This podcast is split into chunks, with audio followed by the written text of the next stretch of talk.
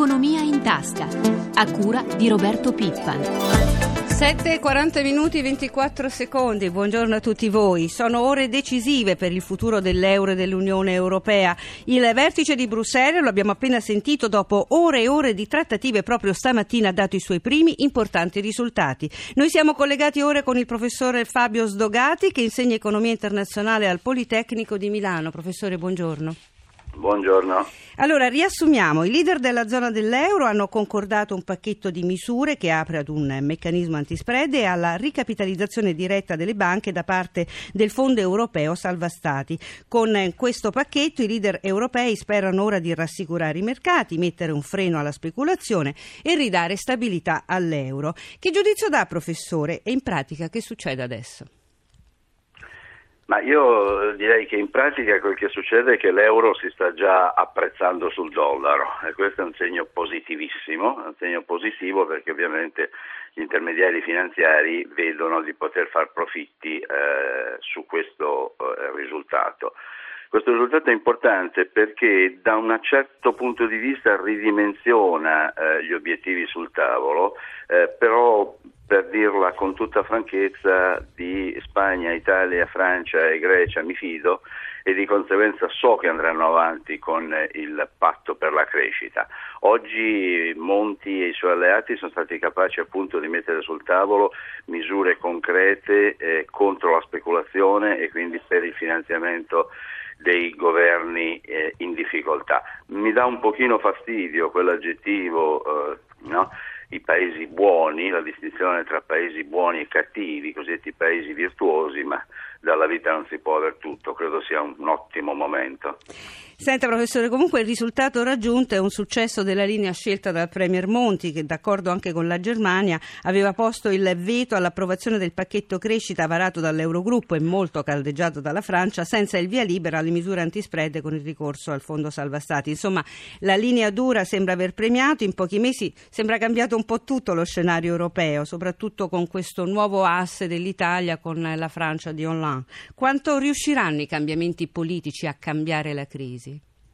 Ma io eh, sostengo da moltissimo tempo che eh, il periodo che stiamo vivendo, cioè gli ultimi 4-5 anni, è un periodo di confronto durissimo fra politica da un lato e mercati dall'altro. La politica in questi anni ha abdicato ai suoi poteri e ai suoi privilegi, che sono quelli di controllare eh, i mercati. Eh, stiamo tornando su una linea di ragionevolezza. La politica sembra stia tornando a fare il ruolo della politica, eh, a difendere il ruolo della politica che è quello di eh, salvaguardare gli interessi generali. Eh, I mercati dovranno adattarsi a questo eh, modo di fare, speriamo permanente e il quale speriamo proceda nel prossimo passo con la costituzione di un'autorità bancaria unica a livello europeo. Per quanto riguarda l'Italia, Monti ha chiarito che il nostro Paese, che pure lo abbiamo detto molto si è battuto per queste misure, non ha intenzione in questo momento di avvalersene dello scudo antispread. È un messaggio di forza ai mercati? È un messaggio ai mercati. Eh, non vorrei dire che sia un bluff per carità, però ci sta, bene ha fatto il Presidente Monti a fare questa affermazione eh, perché rafforza molto l'importanza dei risultati che sono stati raggiunti. Eh, dice bene lei quando parla di questo fronte nuovo, uscito dalle elezioni in Francia in particolare, ma anche in Grecia, eh, stiamo, sembra, eh, ricominciando a parlare di economia e di politica nel senso sano del termine. Adesso passiamo ad un altro argomento che riguarda più specificatamente il nostro paese, cioè eh, le, le, prospettive della nostra economia. Ieri è arrivato un nuovo allarme di Confindustria che prevede un peggioramento deciso del PIL. È come in guerra, non usciremo rapidamente dalla recessione, dice il presidente Squinzi. Eh, arrivano dagli industriali previsioni shock sullo stato di salute dell'economia e dei conti pubblici. Prima di entrare un po' nel merito, sentiamo bene di che si tratta da questa scheda che ha preparato per noi Gelsomina Testa.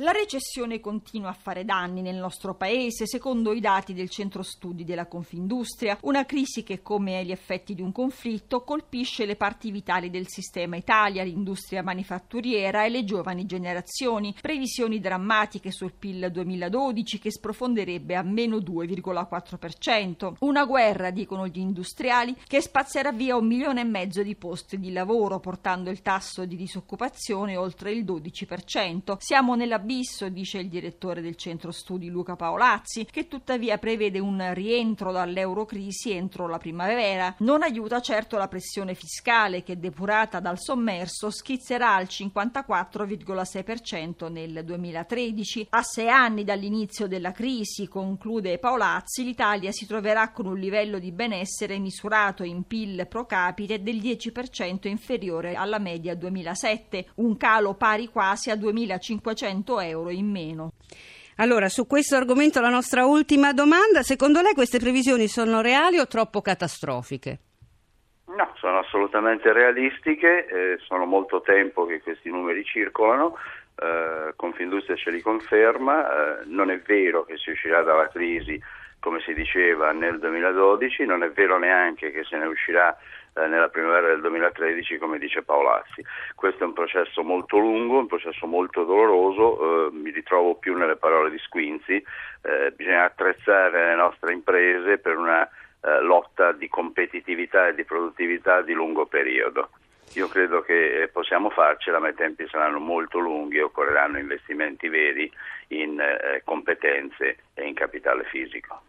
Professore, grazie, buona giornata. A voi, a voi buongiorno.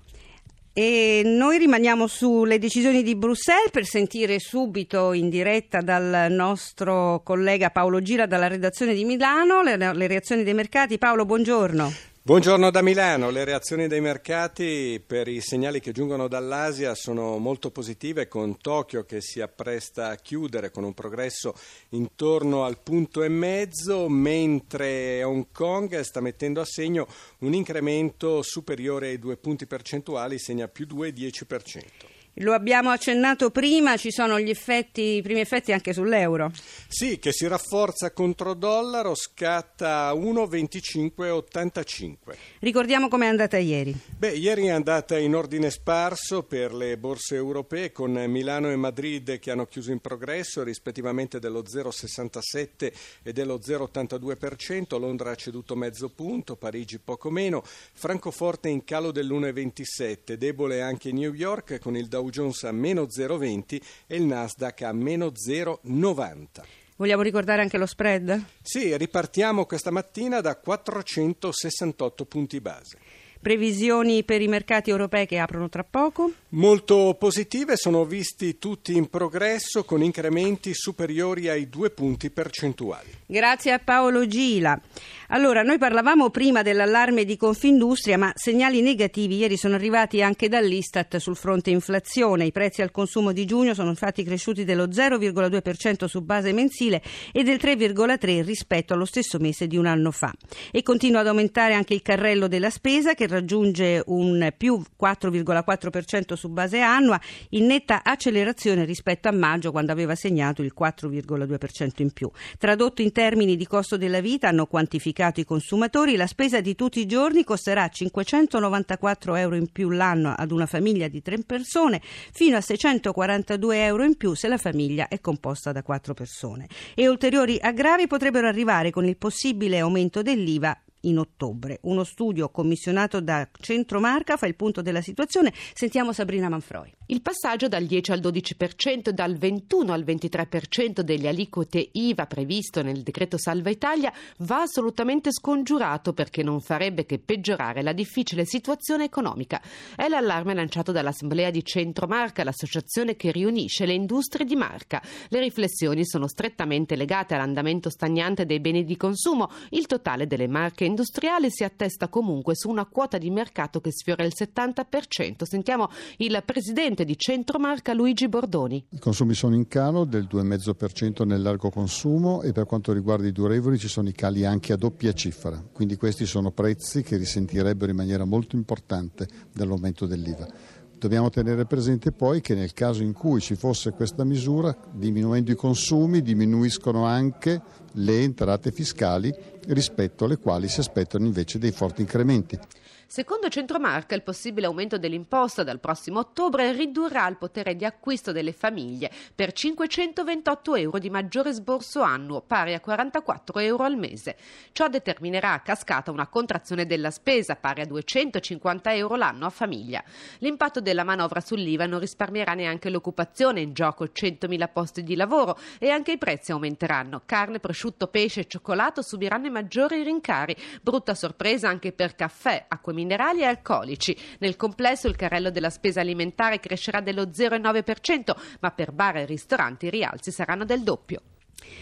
Cambiamo argomento. Dalla Cina, dove è inaugurato la fabbrica Fiat di Changsha, l'amministratore delegato del Lingotto Marchionne usa parole durissime sulla sentenza che obbliga l'azienda all'assunzione di 145 lavoratori iscritti alla FIOM nello stabilimento di Pomigliano d'Arco. Norme che non esistono in nessuna parte del mondo, dice Marchionne, regole particolari che sono folcloristicamente locali. Rispettiamo la legge ma faremo ricorso. Parole sprezzanti che hanno causato l'immediata reazione della politica e del sindacato. Luca Patrignani ha intervistato il segretario generale della Fiome, Maurizio Landini. Sentiamo. Il Tribunale ha utilizzato una legge che recepisce una normativa europea. In Europa non è possibile discriminare le persone per quello che pensano, ma vanno garantiti i diritti. E fare questa cosa ha voluto dire violare la Costituzione del nostro Paese, che non è un fatto folcloristico, ma è una conquista di democrazia a cui anche il dottor Marchionne deve sottostare. Qualcuno dovrebbe spiegargli che in Europa e in Italia le leggi e le costituzioni vanno applicate. Altre polemiche tra la Fiat e la FIOM riguardano lo sciopero deciso ieri dalla FIOM dello stabilimento Sevel a Chieti durante la partita Italia-Germania. L'azienda ha detto è un film già visto, uno sciopero fatto apposta per guardare la partita. Lei cosa ne pensa? Come risponde? Eh, penso che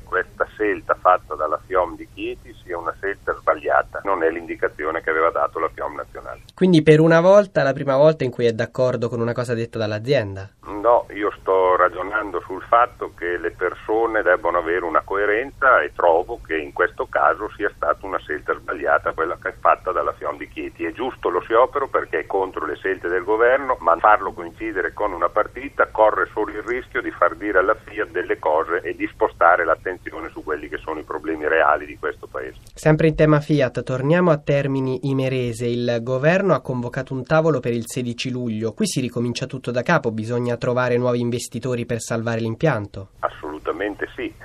Io mi auguro che il 16 di luglio ci sia una soluzione per il problema degli esodati, stiamo parlando di più di 600 persone a Termini Merese, credo che sia necessario trovare una soluzione che garantisca anche gli ammortizzatori sociali per almeno due anni e penso che sia necessario che il governo e la FIA eh, si impegnino per trovare una soluzione che dia lavoro a tutte le persone che restano. In caso contrario noi non siamo disponibili ad accettare l'idea della Fiat di andarsene.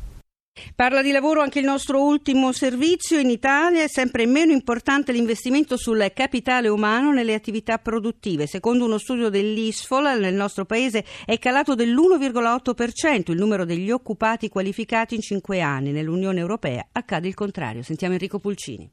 Il rapporto dell'ISFOL sulle competenze per l'occupazione e la crescita presentato a Roma mette in luce come in Italia la scarsa attenzione sulla formazione e sui lavori specializzati sta penalizzando il nostro paese rispetto ad altre nazioni europee. Mentre in Europa aumenta l'occupazione nelle professioni caratterizzate da elevate competenze ed è una tendenza che proseguirà anche nei prossimi anni, in Italia invece risulta in crescita l'occupazione nelle professioni elementari. Da noi quelle ad elevata specializzazione si sono contratte, dice l'ISFOL, dell'1,8% negli ultimi cinque anni, contro un aumento medio in Europa del 2% con picchi in Germania, Regno Unito e Francia. Non solo, nel nostro paese abbiamo una bassa quota di professioni ad elevata specializzazione, il 18%, contro il 23% della media dell'Unione Europea e al tempo stesso i lavoratori che ricoprono i livelli professionali più elevati hanno, rispetto al dato europeo, le quote più basse di istruzione terziaria. il 53% contro il 70% della media europea.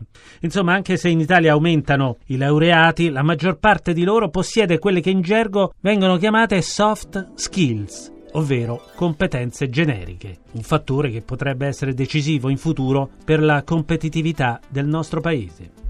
Noi ci fermiamo qui, grazie a Francesca Librandi per l'assistenza al programma. La linea torna prima di tutto. Da Lucia Coppa a tutti voi l'augurio di una giornata serena. Appuntamento a lunedì prossimo.